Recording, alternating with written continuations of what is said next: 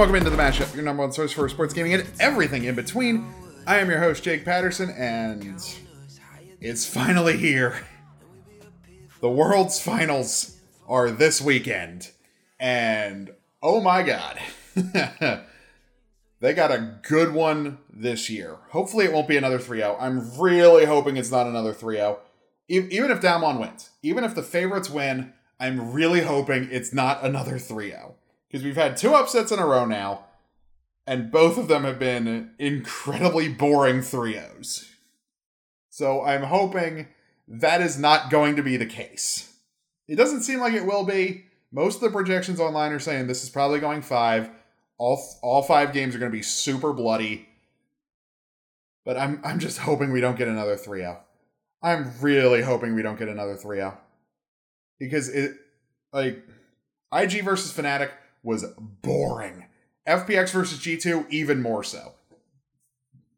Like, we, we gotta have something better than a three one sided just bloodbaths that somehow go in favor of the underdog. Oh, we like can't have another one. But we'll get into what I think will happen in the actual game itself in a little bit. There's some news on the home front, and Riot had another absolutely genius idea that proved they are the standard for what esports should be. Like, most of the major leagues in League of Legends are all franchised, and they've done it right. The broadcast is some of the best. The, the broadcasts are some of the best in the world the tournaments are massive and no one talks about the prize pools. They talk about the tournament itself, Dota. No one talks about the no one talks about the prize pools at Worlds, do they? I don't even know what the prize pool for Worlds is this year. I assume it's big because it Worlds is a massive tournament and it's going to draw the most eyeballs of any esports event this year. But no one talks about the prize pool like they do with Dota. Like TI8 two years ago. The big thing was that it had a $36 million prize pool. That was like the big story to mainstream audiences was Fortnite had a $30 million prize pool. And then two weeks later, TI8 started with a $36 million prize pool. Like that was the big storyline. Not the like I don't even watch Dota and I know what happened to TI8. Like I I'm not plugged into Dota at all, and I know the story of TI8 mostly because I'm plugged into the esports scene and I pick up stuff. But the fact that TI8 had a straight up movie unfold and no one talked about that. Everyone talked about the prize pool. That was the big thing. It was a $36 million prize pool. That was that was it. And and the team that won got to split 30 3.6 million dollars between the five of them. Like that was that was the big story. Not not anything about how incredible that OG's run through TI was. That's not going to be the case with Worlds this year. If Suning wins, that's going to be the story. That the third seed from China, no one no one expected them to do this, went and beat the second seed from China, the first seed from China, and the first seed from Korea to become world champions if they do indeed win. And they beat the first seed from Europe in groups. So like they went 2-1 against the first seed from Europe in groups. So they would have beaten all of the teams who people projected to have a chance to win this thing. Because the, the favorites coming in were Damwon top, JD, and G2. Those were the big four that everyone thought these are the four teams who have their only real chance at winning worlds. No one was talking about Suning. And they made it all the way here. And if they win, that would be the storyline. If Damwon wins, the story would be this team from Korea who stormed their way through the LCK, absolutely dominated, got the first seed, steamrolled their way through worlds, including against G2, and reclaimed the crown for a region that has been struggling the past couple of years. Because the last couple of years, they haven't made a Worlds final since 2017 until now. They haven't won MSI since 2016. Like, it's been a while since they've won big tournaments. They haven't won MSI in a while. They haven't won Worlds in a while. And the last time they did, it was two Korean teams in the final, so it was guaranteed to go to Korea. Then in 2018, their best team ever missed Worlds. And the Koreans didn't even go to the semis. It was NA, two European teams, and a team from China. Those were the final four at Worlds 2018. It was Cloud9, G2, Fnatic, and IG. Last year, same thing. Korean team doesn't make the finals. Made the semis that year. Made the semis last year, but they lost to G2. And it's the same team that lost to G2. Now, this year, the past two Chinese champions missed Worlds this year. It's a chance for Korea to come back and claim their throne, but they have to go up against the ultimate underdogs from China. That that's a storyline. Not like, oh, the League Worlds at a $40 million prize pool. Let's only talk about that. No. People don't people aren't going to get invested in that. They're going to laugh at that. The mainstream audiences are going to laugh at that. You give them a story about the underdogs and everything that is going on with like every kind of storyline that's in in Worlds this year. The the LMS folding, Flash Wolves ceasing to exist basically. Vietnam not being able to send teams to Worlds this year, but representatives of all of that. Sword Art, SOFM, Sword Art carrying the flag for Flash Wolves, every everyone's favorite underdog at Worlds. They were everyone's favorite underdog team at Worlds, like every year. Sword Art's carrying the flag for them. Him and Karsa battled it out to see who would be the one to take the Flash Wolves banner into finals, and they had an awesome series.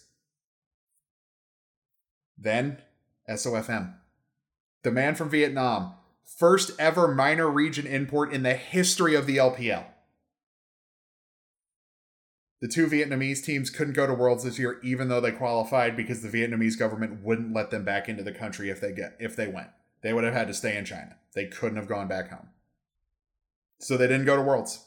They they gave up their spots. Damwon didn't have to or the Korean third seed, so that wouldn't have been Damwon. Korea didn't have to play in play-ins, even though they would have normally had to because Vietnam gave up gave up their spots. It, it all comes back to storylines. That's that's the that's the main thing you got to push, and there are a lot of good ones this year. The underdogs carrying the flags of so many different things that were robbed of worlds. And the Korean Giants trying to reclaim their throne and take the legacy of what is now a diminished SKT. Like, SKT is not who they once were. They now have missed Worlds two out of the last three years. The last time they made a good run in Worlds, they the their dynasty fell when they lost to SSG. Like SKT is not who they once were. Faker is still the the goat. Faker is still the best League of Legends player of all time, and it's going to be hard to top him. But SKT are not who they once were, and that the Korean throne is up for grabs. And if Damwon wins this year, they would be able to claim that throne for themselves. Heck, they probably already have, depending on uh, what they end up doing in the LCK Spring Split, because that's the thing the LCK Spring Split starts ridiculously early. Like, it starts in November, basically. It starts as soon as World's over. Like, LCK, new season. Let's go. Like, that's what happens every year. And, like, I, I want to see what Damwon do when they go back to the LCK. They're probably going to go win Spring Split this year and qualify for MSI. That's that's the likely outcome, but there's going to be some interesting storylines to watch over in the LCK too, depending on how World shakes out this weekend. But in all of that, because I have. The core purpose of this show is to show that esports belong at the same table as traditional sports. That is the, that is like the core purpose of the show. That is the idea in the back of my head that hit me when I first came up with the basic concept of what became the mashup. It was originally called Best of Both Worlds, but I didn't want the the mouse to end my career before it even started because treading even anywhere close to their copyrights feels like a bad idea. And Best of Both Worlds isn't a big one, but it is a Hannah Montana song, so I didn't want to that, that's a little backstory into the history of the mashup, but that that's what it was born out of. Showing that esports belong at the same table as traditional sports. And storylines is one way, and this other one, I suggested it months ago when the LCS playoffs ran on ESPN. A simplified broadcast for World's Finals. It's not going to be anywhere near as technical as the main broadcast that the majority of people are probably going to watch. But they they're essentially making a noobs broadcast for people who don't understand League of Legends all that well. They're making a super simplified broadcast that's just going to be like really basic and kind of explain the basics of the game so people who have not played hundreds of hours of League of Legends or watched hundreds of hours of League of Legends can enjoy it. And I think that's an absolutely genius idea. Like I said, I suggested this back in April for the ESPN broadcasts of the LCS playoffs. I'm glad someone at Riot had this same idea because there's no way they listened to the show and stole my idea. There I don't believe that for a second. I'm not like if I said that I would be joking. Because I'm sure a lot of people also said the same thing.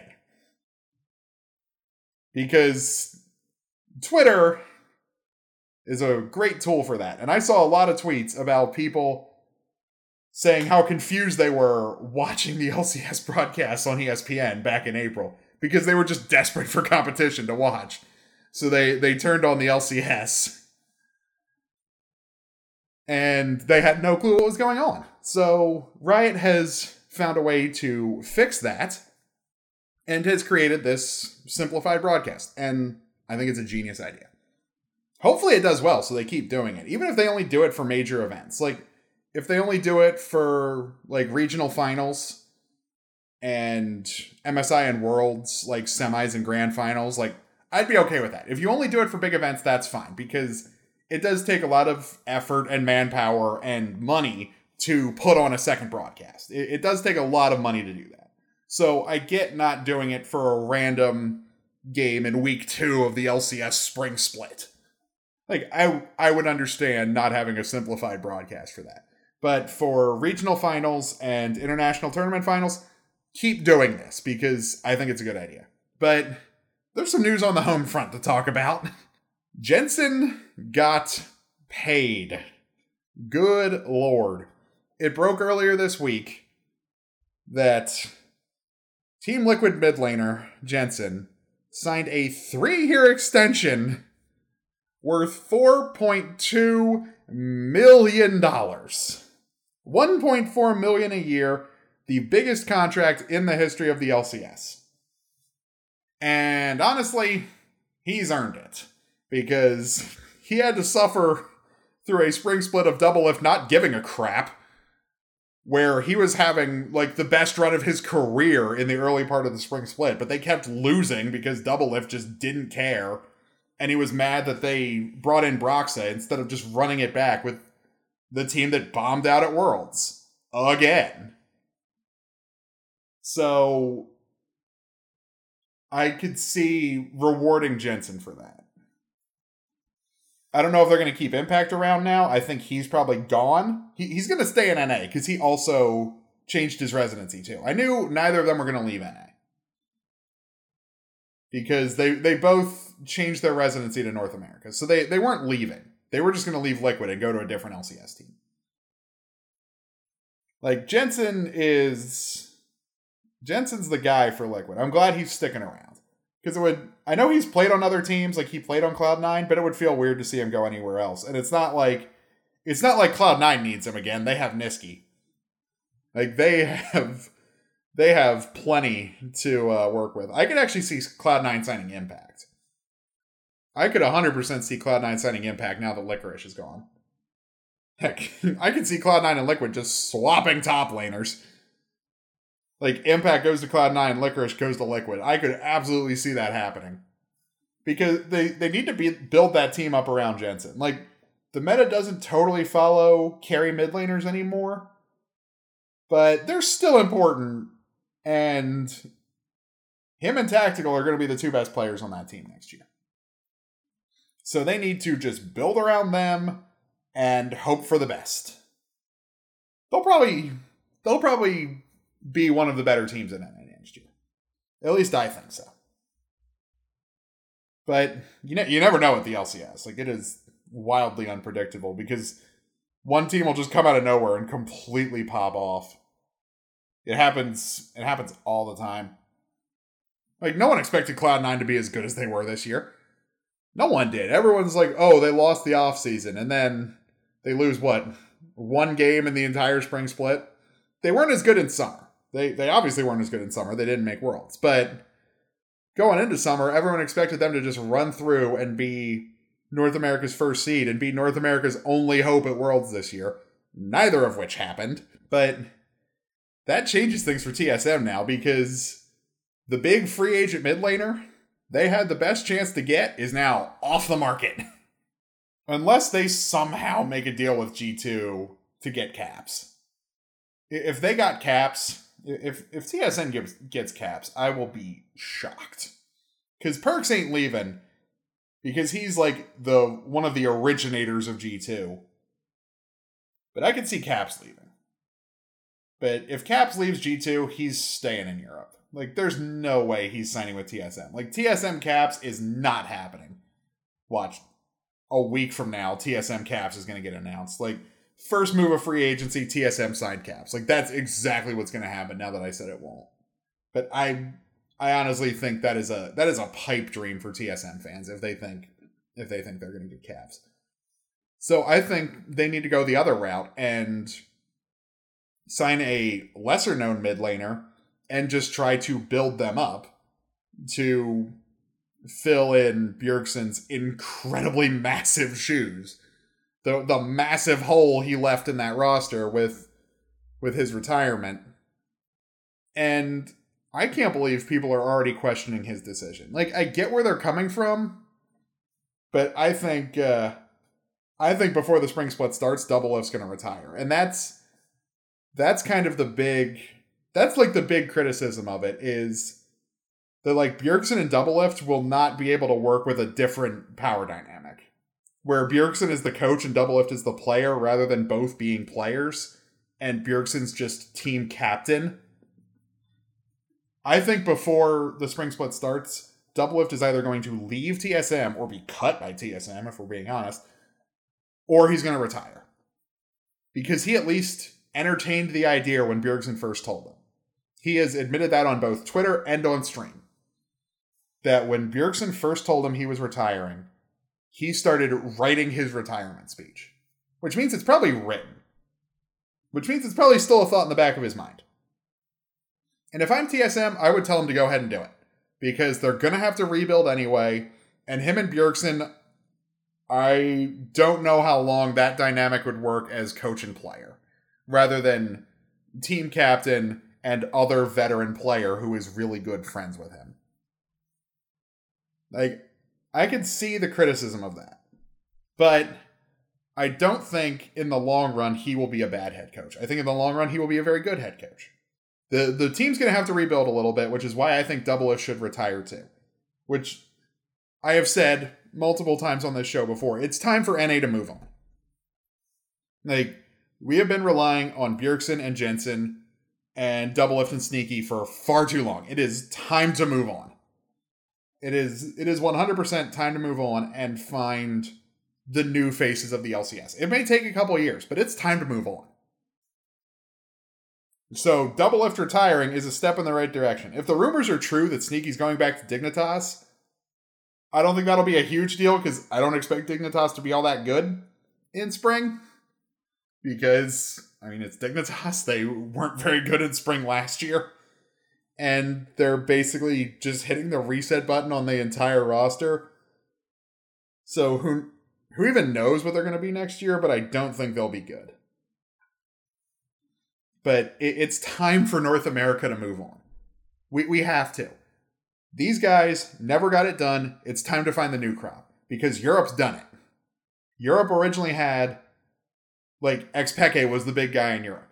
Eventually, Xpeke, it was, it was Xpeke and it was Carlos Ocelote. Then they retired, started their own orgs, and in came Caps and Rekkles and Perkz. Like, you need to do the same thing again here in NA. It's time for Bjergsen and Jensen. Not really Jensen as much. He's still he's still got a little bit of time left because he's a little bit younger. But it's time for Bjergsen and Doublelift and Sneaky to take a step back and let the next wave of North American talent start to rise up. Because these guys never got it done it's time to move on and find somebody new. And it sucks. Like, these guys were the faces of the LCS since it became a thing, but it's time to move on. But that's what I've got for the wide world of League of Legends. What are you guys' predictions for World's Finals this weekend? Who's gonna win, and what's this? What's the uh, what's the series score gonna be? Are we gonna get another 3-0? We go to five, or is it four? and and who takes it? The underdogs or the Korean Titans looking to claim an empty throne? What do you guys think? Let me know on Twitter at Real Patterson50 at mashup underscore pod. But that's it for League of Legends. Up next, baseball actually finished its season. There was a little dicey there for a while, and the World Series was actually pretty good, despite some very dumb managerial decisions. We'll get into all of it up next here on the mashup. Okay, time for some baseball. And I'm a little shocked they actually finished the season. I thought uh, I thought it was going to be real bad. I didn't want to buy into the haters, but then the Marlins had to stop playing for two weeks right after the season started. So uh, we're off to a great start, but eventually things slowed down, and we did play this shortened season to completion. And before I even get into it, no, the Dodgers championship is not a fraud because it was a shortened 60 game season. If anything, it was probably a little bit harder because it was a sprint, and the reigning World Series champion missed the playoffs by a mile, even with expanded playoffs. So, no, it was not a fraudulent World Series championship. They are legitimate World Series champions. They are they are legitimate World Series champions. Like it or not, that is the case. So take that what you will. It is a legit championship. Same with the Stanley Cup this year, same with the NBA championship this year, and same with the 2021 Super Bowl. They're all legit championships. I mean, the NFL is playing a full 16 game season, so it's going to be really hard to argue that, but well, the, the college football national championship this year is also going to be legitimate. Because, duh. It's a it was a fight to even have college football play, but their championship is going to be legit. But the Dodgers did it. They finally did it after years upon years of choking in the playoffs, despite their insane payroll and the massive amounts of talent they have on that roster. They finally did it. And I just have to say, congrats to Mookie Betts, because I did like him when he was in Boston, at least what I could see of his personality, what little you could see of his personality while watching him play. I hated playing against him. I hated when the Orioles would play against him because he would kick their butts. But congrats to Mookie Betts. His team screwed him over even though he wanted to stay there. He leaves and he goes and wins a World Series immediately. While the Red Sox also missed the playoffs. God, what a beautiful thing. And all I have to say on the Mookie Betts thing is I'm glad he is about as far from the Orioles as you could possibly be for the next 12 years. Because you can't be farther from the Orioles than in the NL West. because the Orioles are both in the AL and the AL East. So you can't possibly be farther from the Orioles than playing on the Los Angeles Dodgers or any other team in the NL West. But God, that that's funny. The seeing the Red Sox fans pain on Twitter was hilarious to me. Because Red Sox fans don't have the same smug arrogance that Patriots fans do. Like Patriots fans pretend they don't care. Red Sox fans tried to pretend they didn't care, but you could really see right through. You can see right through the Patriots fans too. The Red Sox fans were just worse at hiding it. Because Mookie's still in his prime. It's not like Tom Brady's still in his prime. He's still got it, but he's only got a year or two left. Mookie Betts is going to be playing elite level baseball for a large majority of the remainder of that contract. Because he's. I don't think he's much older than me. Like, how old is he? Yeah, Mookie Betts is 28. So that contract is good till he's 40, but he's also a right fielder.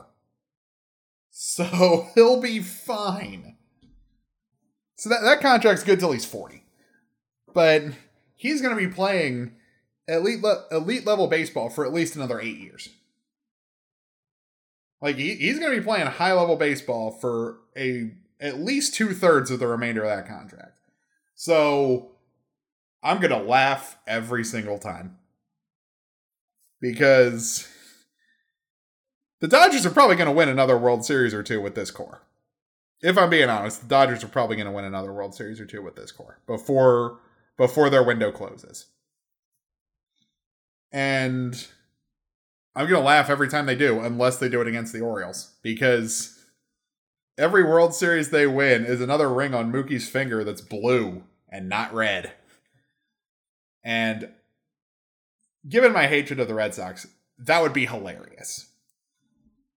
But we have to congratulate the true MVP for the Dodgers in game six, Kevin Cash. My God, what a dumb decision. Blake Snell was dealing. He two hits, no runs, and six strikeouts between the top three hitters in the Dodgers lineup. Mookie, Seager, and Bellinger were all 0 2 with two strikeouts against him. All three of them. Nobody got a hit against him. And as soon as they pulled him, boom, hit. Double to Mookie. Or it might have been Bellinger. I don't remember. It was one of the three of them. But Snell gives up the hit. He gets yanked because the analytics say so. And immediately they give up a double. And then just a few at bats later, the Dodgers take the lead. And that was that. Game was over. because the Rays bats had very much gone quiet in that game since they were only up one nothing. But Blake Snell was dealing. Blake Snell was throwing nothing but gas. He was under 70 pitches when he got the hook, but because the analytics said so, they gave they gave him the hook. Now look, I'm not going to rip on analytics. I think it's great. The Ravens have embraced them, the Orioles have embraced them. But when you're over reliant on analytics, this is what happens. You still you have to give a pitcher who's been absolutely dealing less than 70 pitches, two hits, shutout. And six strikeouts against the three best hitters in the other team's lineup. Six strikeouts against their best hitters combined between the three of them and it was two each. And yet, you give the guy the hook because the analytics said so. He was throwing gas. Leave him out there. And earlier in the series, he left Tyler Glasnow well over 100 pitches. He was clearly exhausted. Left him out there to get wrecked. He got destroyed. He gave up a bunch of bombs and of course, the Rays lost that game too. Because the analytics said to leave Tyler Glasnow out there, even though he was clearly done. And they lost. And the analytics said to Blake Snell, said take Blake Snell out, even though he's dealing, because the analytics say so. And guess what? You lost, and you lost the World Series. And props to LA for their celebration. You guys were celebrating like maniacs, and I appreciate you. But we got we got the season to completion, and oh man, Manfred got booed like crazy. Th- those were Gary Bettman, Roger Goodell level boos. Like th- those might have been, which is insane given the fact that the stadium was limited capacity. Those are the kind of boos you get for Roger Goodell at the draft, or when he's presenting the Super Bowl trophy, or when Gary Bettman's presenting the Stanley Cup. Which I don't know if he'll. I don't know if the two of them are going to get booed this year, but like this coming year. Well, this year for Goodell, this coming season for Bettman. I don't know if they'll get booed when they present the Stanley Cups this time, or the Stanley Cup and the Lombardi Trophy. But tradition is hard to break. But Manfred was getting booed like crazy while he was presenting the MVP trophy, and a lot of people were saying he was drunk or he had a stroke. I know what actually happened. He had he had his earpiece in. Uh, IFB is the the technical term. You could see it. It was on the camera side, which is also wrong. You're supposed to hide it from the camera and wear it on the side the camera is not looking at.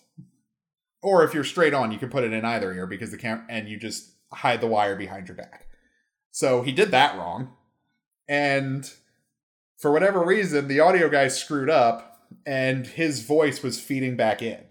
Now, normally that wouldn't be such a problem. Hearing your own voice is how most commentators do it when they're on headset. You can hear your own voice in your ear. But it's not on a delay. You hear it as you say it. It is just feeding directly back into you. But when you're using a wireless mic and you're doing it that way, it's on about a half second delay. And that half second delay, when it's your own voice feeding back into your ear, just slightly off from when you say it, it scrambles your brain and it makes it sound like you are completely hammered or you're having a stroke, or in the case of Manfred, both. Now, I love making fun of Rob Manfred, and he did sound like a complete idiot. But don't make fun of him for being hammered. Make fun of him for being too dumb to take his earpiece out. because he didn't need it. The only thing he needed it for is to be cued by the producer at Fox to say, "All right, Mr. Commissioner, go ahead." And as soon as as soon as that started messing him up, he should have just ripped the thing out. And I honestly have a theory that Fox's producer wanted to make him look like an idiot and just didn't tell him to take the thing out so he could talk like a normal human. I, I have because the average person isn't going to know. They're just going to assume he's completely drunk, which, based on the reaction on Twitter, is exactly what happened. And I don't think that's actually true, but if it is true, credit to you, Mr. Fox producer, because that is the funniest thing to have happened all year. Rob Manfred looking like an idiot when presenting the World Series MVP trophy? Yeah. Yeah, more of that. Because this guy sucks. He needs to be removed. Now. Like, he is going to kill baseball. Because now, Justin Turner, for some reason, the test results came back too late, and Justin Turner found out mid game he tested positive, so they had to yank him and he had to go back and isolate in the locker room. And when the game ended, he said screw it and he went out he went out and celebrated with his team. Now, that is a violation of protocol. But he was clearly not showing any symptoms because if he was showing symptoms, he would have isolated himself immediately. He was not showing any symptoms. He went out there to celebrate with his team, and it seems like nobody on either team has tested positive yet. So I'm thinking he's probably fine.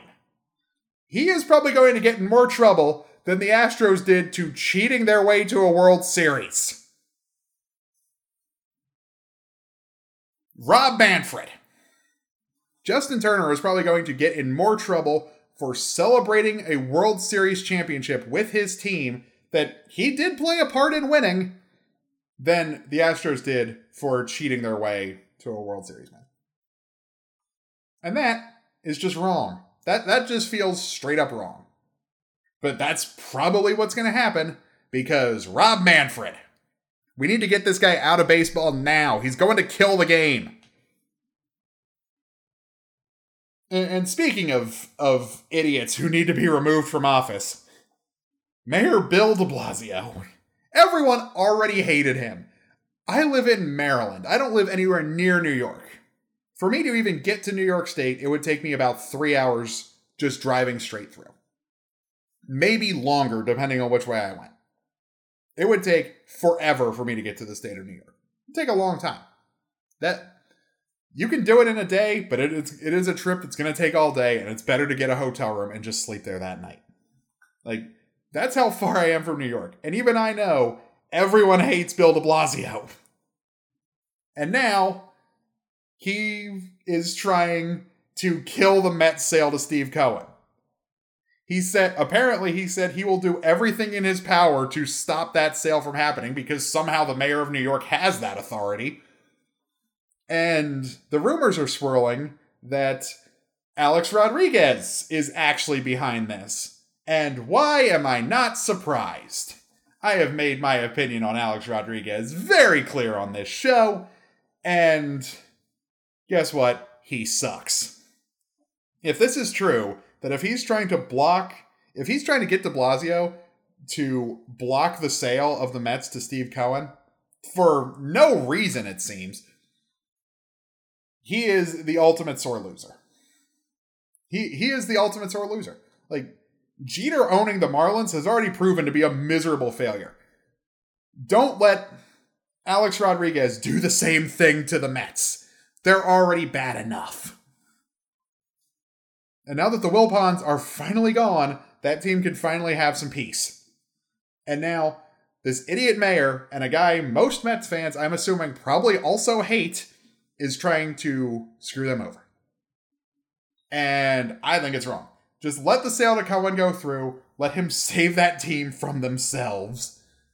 And tell tell Alex Rodriguez he's a sore loser and he should have bid more money. He should have put in a better bid. Because if if Alex Rodriguez and Derek Jeter both end up as baseball owners, that league is that league is straight up screwed. Like I think I've made my opinion on both of them on this show very clear. But like they they are straight up the worst. Like and De Blasio was already on thin ice. He just made himself a million times worse. Everyone already hated him. He just made it worse. Didn't think that was possible but he somehow made everyone's opinion of him worse. And I think it's kind of funny. He's probably not going to end up blocking the sale. He's just trying to flex. That, that's what he's been doing since March. He's just been trying to flex. So I hope that uh that Manfred makes him stop. Finally does something intelligent. And and lets and lets the Mets sale go through because the Mets being good is good for baseball. They're in New York. The Yankees need a little bit of a challenge from, let's be honest here, their little brothers because the Mets are the Yankees' little brother. I, even Mets fans will admit that. Two New York teams both being good is better for baseball. And the Mets will hopefully be, hopefully, will not become the Yankees where everyone will also hate them. I hope that doesn't end up being the case because two villains from New York. Oh God, two villain teams from New York. That would be so much worse. But I, I don't think that will be the case. At least I hope not, because the Yankees are just so ingrained in everyone's mind as evil that hopefully it won't go the same way for them. Won't go the same way for the Mets. But A-Rod, if you are really behind this, just stop. Just stop. Like, you've already done so many dumb things. You somehow invested in an esports team despite your boiling hatred of the entire concept. You tried to buy the Mets, didn't bid high enough, and now are a sore loser trying to block the sale of the guy who did successfully buy the team. And you just need to stop. No one likes you you cheated your entire career as a player. You went to the Yankees, became even more hated than you already were, and you deserve all the hate you get. Screw you, Alex Rodriguez. This turn, screw you, Alex Rodriguez. Screw you, Rob Manfred. You both suck. And you're both terrible for the game of baseball. I hate you both. But that's it for baseball. Congrats to the Dodgers. Oh, congrats to Zack Greinke, too. Like, that, not Zack Greinke, uh, Clayton Kershaw. Zack Greinke left. Congrats to Clayton Kershaw. That man put up with a lot of crap. And he choked a lot. Because playoff Kershaw didn't become a meme for no reason. Congrats to him for hopefully breaking the playoff Kershaw curse. And finally, finally getting a World Series ring. But that's it for baseball. Up next, we'll uh, get into some Valorant. That's up next here on the mashup. All right, welcome back to the mashup. And Riot just owns this show this week because we're talking about Valorant. And the NSG First Strike qualifier, which has been killing it in views lately. Like, some of these matches have peaked at well over 30,000 viewers. I think one of the matches got even higher. It got the TSM match got close to like a hundred thousand. The la- the last TSM match, which I believe was against the Hundred Thieves. Yeah, the TSM Hundred Thieves match got close to like a hundred thousand viewers across the mainstream and all the people doing watch parties. Like a hundred thousand people were watching that game. That's insane. And TSM totally stomped a hundred thieves. And hundred thieves, they had a good run. Like they were a pretty low seed. They were probably going to lose to TSM. I didn't expect them to get stomped this bad, but I kind of expected them to lose to TSM. I think they'll still qualify for first strike. This just wasn't their tournament because now the TSM's already in. They don't have as much of a problem to worry about. Like they'll have to worry about Sentinels. They will have to worry about Sentinels, but they won't have to worry about TSM at the next qualifier because TSM's already in, so they have no reason to play at the qualifiers. But yeah, TSM. They are TSM is so freaking good. Like TSM is ridiculously good. And this has been like despite the fact that it's just a qualifier for first strike, this has been an insanely good tournament. Like we had a couple we had a couple big upsets like the Moon Raccoons, awesome name. Slimy Boogermen, awesome name. Now the Slimy Boogermen robbed us of C9 Battle of the Sexes, which is slightly annoying, but they turned out good. They turned out a good effort against Cloud9 Blues. So, and they beat Cloud9 White. So, have to give them props there because from what I've seen of Cloud9 White, they're also ridiculously good. I was I was hoping for for C9 Blue versus C9 White, but if they keep playing at the same tournaments, we'll get it eventually. Don't you worry. But the the obvious big shocks here was Sentinels getting totally destroyed by Gen G. I don't know what the heck happened to them in that series, but it was not pretty. Like, especially in, in game two, like they won the pistol round and then they won the second round, and then they just fell apart. Like Gen G just took over. And like Gen G are a good team, but I didn't expect them to beat Sentinels. I didn't expect them to beat Sentinels at all. Like I was straight up shocked by that. It was a really good like it was a good set too. Well, at least from Gen G's perspective and from TSM's perspective because Hundred Thieves lost to a team they in all honesty probably should have dominated. Like I know TSM fans found that hilarious. Because again, I think Hundred Thieves and Sentinels are both going to qualify for first strike they just got kind of unlucky at this tournament. Like Sentinels had a bad performance at the absolute worst time. Like if they had won that match, they they'd have qualified for the real first strike, not Gen G. And Hundred Thieves, they weren't going to beat TSM. That that's a brand new roster essentially, playing in their first big tournament since the the roster change. Because remember, it was originally Hiko and the four PUBG boys. Now it's Hiko, Dicey, Asuna, Nitro, and Steel. Like, and the problem with that team is they're trying to play Valorant too much like it's CS. Now, I know a lot of the criticism of Valorant is it's literally just CS with abilities instead of normal utility grenades. And I get that. That is a valid criticism. But people have multiple abilities. So it is a different game. A lot of the same logic applies, at least when it comes to aim and the economy and like what you buy when and force buying and all that kind of stuff. Like the basic strategy still applies. But there is also the issue of you have to deal with people who can throw what is essentially a Molotov down at their own feet, and instead of killing him, it will heal him. Or people who, instead of throwing uh, the same character, who instead of throwing a smoke grenade, creates a wall of fire that also heals him, and he can throw flashbangs through and be completely immune to as long as he stays on the right side of the wall. Like, that doesn't exist in CS. Or, the big one, Brimstone who can drop smokes basically anywhere on the map, no matter where he is. He doesn't have to be looking at them. And his ultimate, where he can call down a giant laser from the sky. He can just he can just summon the Hammer of Dawn and boom, prepare for Hellfire. Like just giant laser. It can it can kill an entire team if they're clustered together too much and they're not careful. Like none of that exists in CS. So you can't play you have to think of Valorant as a separate game like CS players are pretty good at Valorant because they're really good at aiming and the concepts are pretty similar and the guns are all very similar. Like there is a one-to-one connection between most of the guns in Valorant and guns in CS. Like the Frenzy is a CZ10, the Ghost is a USP, the Classic's a 1911, Vandal's an AK, the Operator is an OP. Like that's the most obvious one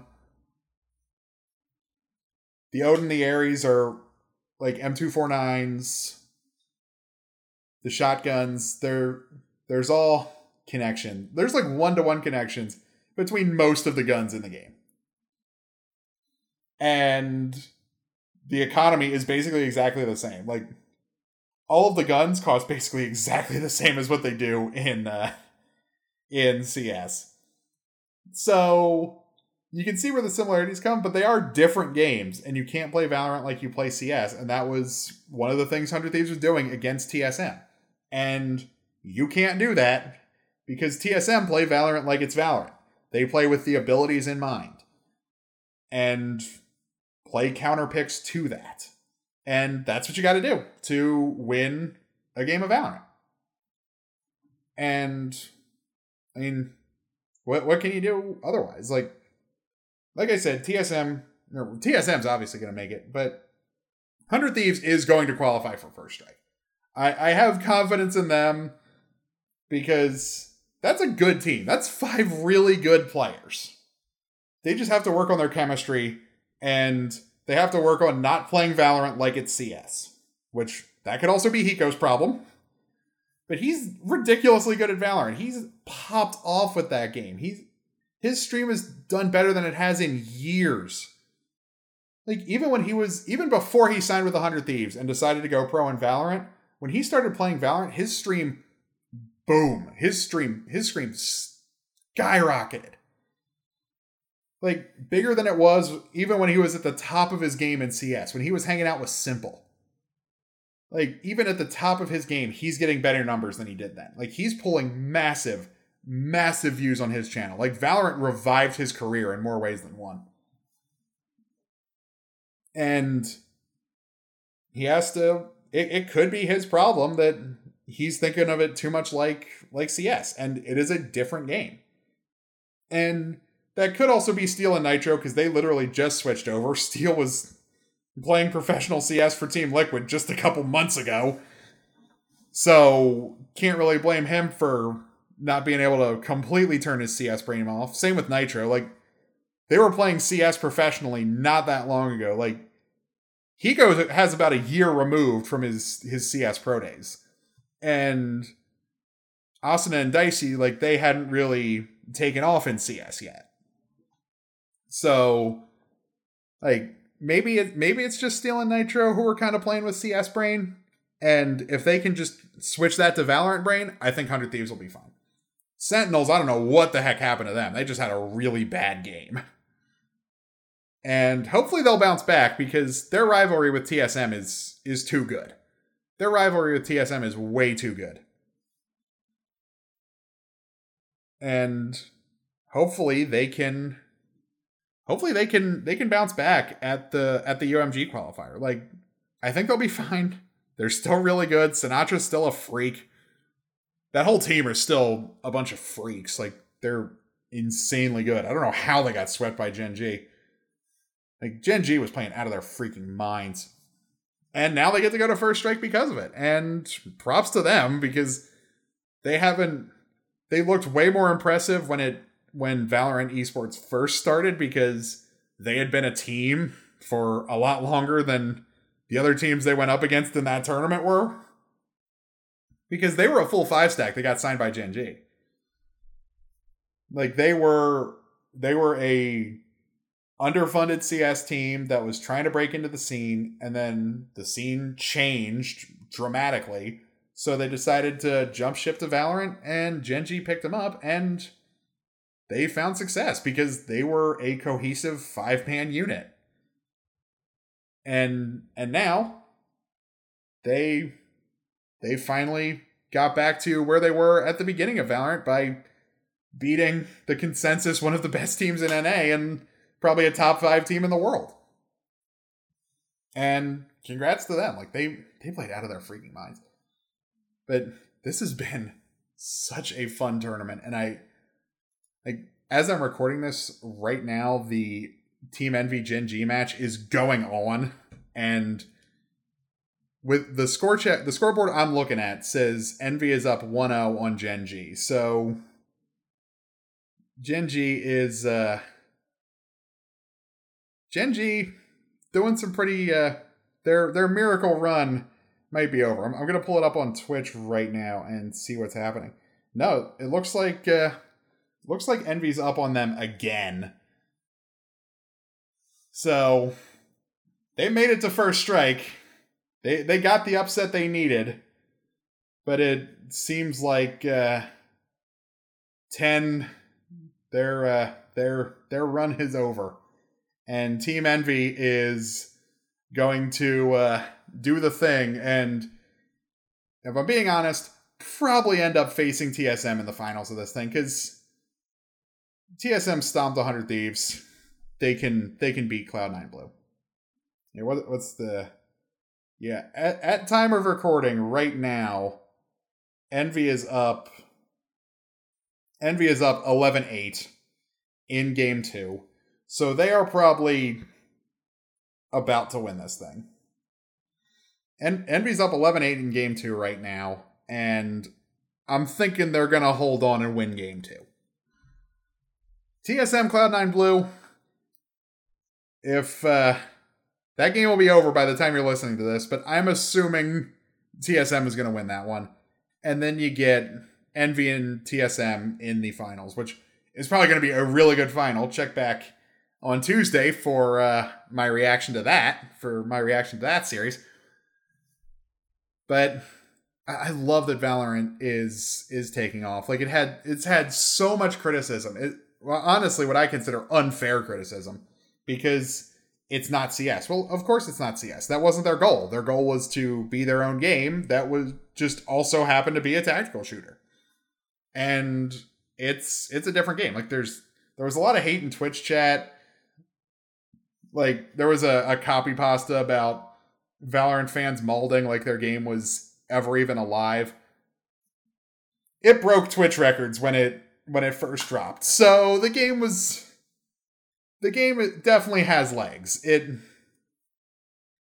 like Riot owns the two most watched game categories in Twitch history.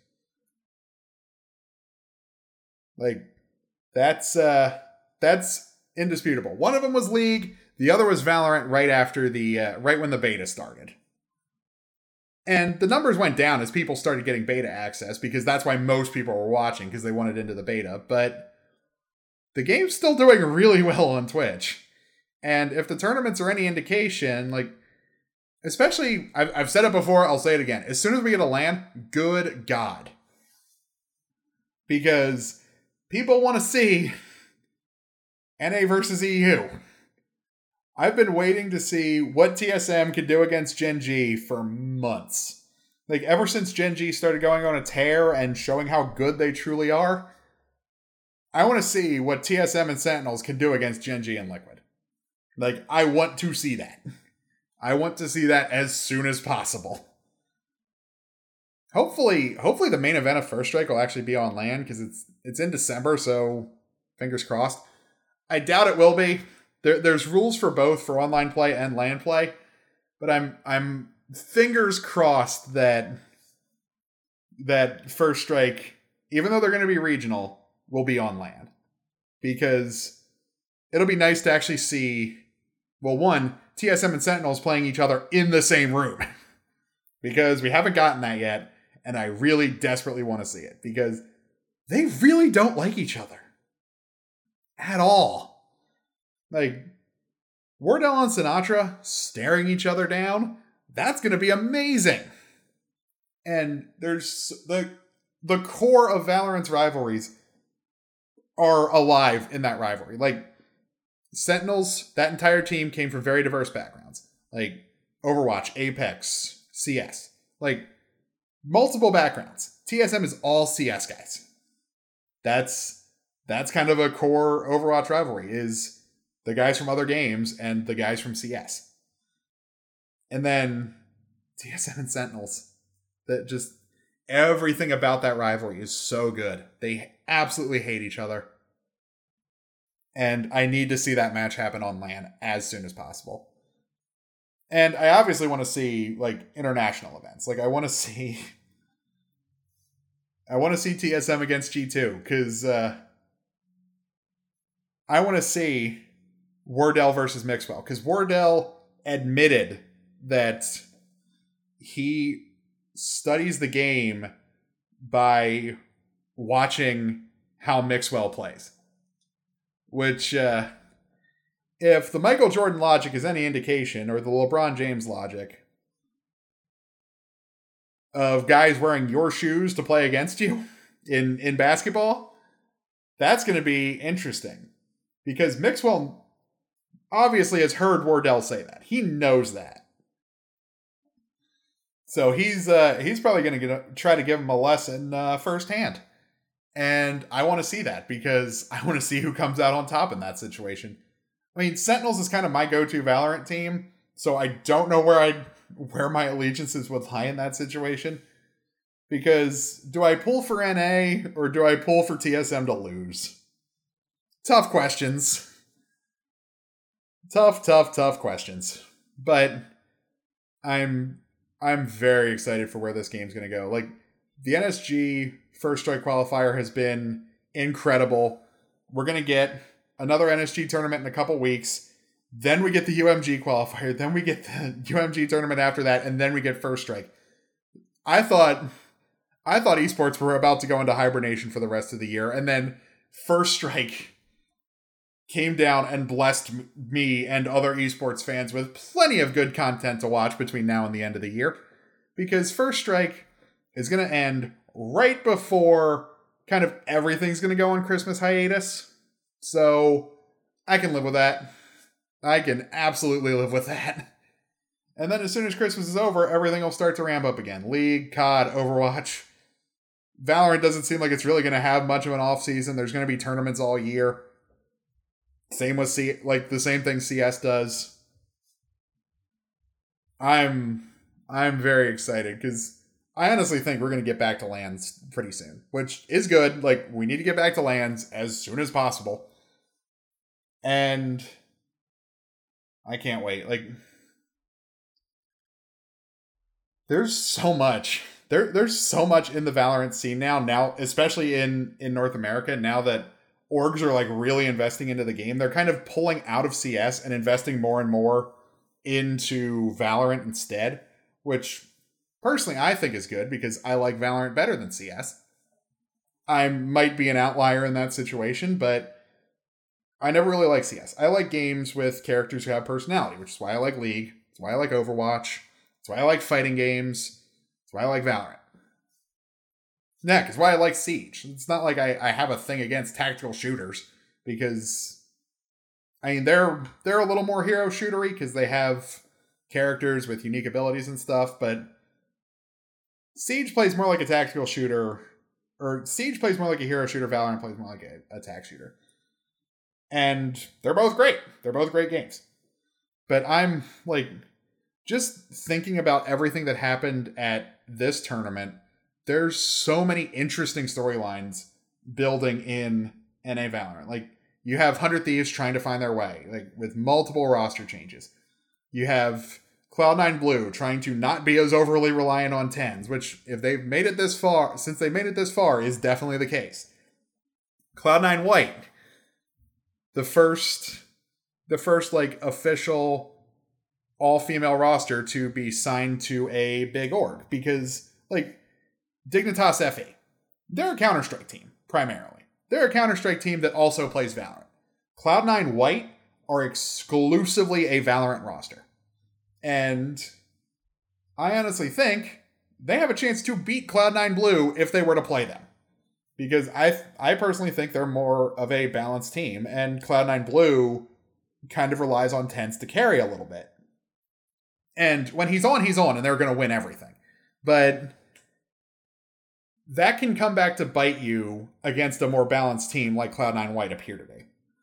Had a lot of unsigned teams make make big splashes. Obviously, Slimy Boogermen, like they qualified for the UMG qualifier. Like they're already in because they finished top eight. Like top four, they go to first strike. Next four, they go to UMG. Slimy Boogermen were included in that. It was Sentinels, Hundred Thieves, um, Sentinels, Hundred Thieves, T1, and Slimy Boogermen. Like three big orgs and a team of amateurs. Like that's who's going to the UMG qualifier from the NSG qualifier. Like they've already made it in. And that's awesome. Like they're probably going to get signed to some big org between now and then. Same with uh, same with Moon Raccoons, which is a shame because that's a great name. That's a great name for a team. Both both of those names are.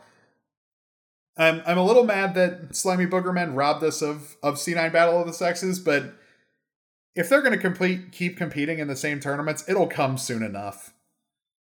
I can't wait till it happens because what are the casters going to do? Are they are they just going to say blue and white, or are they going to slip up and say Cloud Nine? because if you just say Cloud Nine, like they're both Cloud Nine. That would be, or when international LANs can happen and either C9 Blue or C9 White end up playing C9 Korea, or T1NA ends up playing T1 Korea.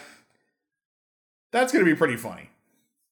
I I can't wait for international LANs just to have like inter inter org civil war matches. It's like who is the better T1? The team from NA or the team from Korea? Who's the better C9? The American guys, the American girls, or the Koreans? like, and I think other orgs are probably going to start finding female rosters now that now that Cloud9 has uh, really started the wave of like Valorant exclusive all female rosters. And I hope Valorant doesn't do the CS thing where its pro scene is gender segregated because what is the point of that in esports? My God. Like, what is the point of gender segregated pro scenes in esports? I get it in basketball. Like, I get it in soccer. But I get it in hockey. I get it in every other traditional sport. But why do you need to do it in esports? Like, reflexes are not the same as physical strength. Reflexes and game sense are not the same as physical strength, where men have, on average, a genetic advantage, a, a genetic size advantage. That is not the case with reflexes. Like, that is just how, like, that that's genetic, but it's not differentiated by gender. And you can train your reflexes a lot more than you can train size. like height. Height you don't control. Physical like strength and size you in that way you do. But like there's no reason to gender segregate pro esports scenes. There really isn't. And I'm glad Cloud9 White competed in this tournament because they made a good run and they lost to an amateur team who probably aren't going to be amateurs much longer. Like they pro the next tournament they play in, they probably won't even be called the Slimy Boogermen. They will probably have an org name attached to them by the next tournament they play in because it's in a couple weeks.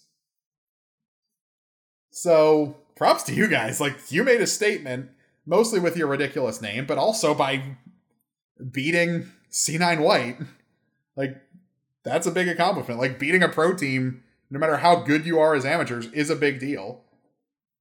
Like together we are terrific always did that, and now they got signed. They're they're envy now, and it seems like they're probably making finals. I think they already have, because it's it's probably been enough time for them to uh, win another round.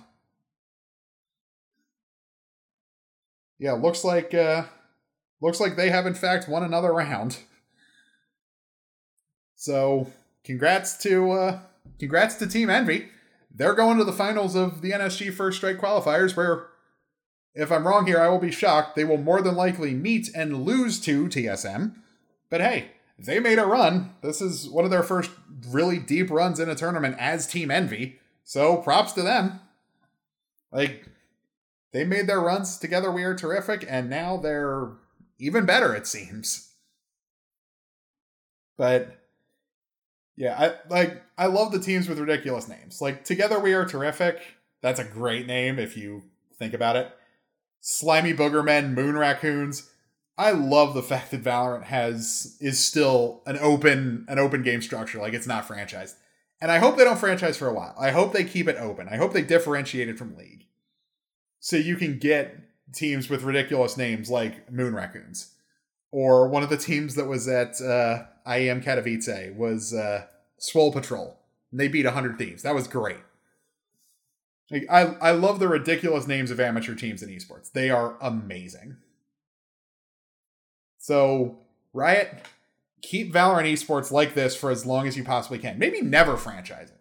Maybe just stick with open structures because it seems to be doing pretty well for you. But that's what I've got for the Valorant First Strike tournaments. This, this game is ready to take off. Like, as soon as a LAN can happen that people can go to, this game's to blow up even more than it already has. That is that is my prediction right here. That's that's my early prediction for 2021. Is going to be a good year for Valorant.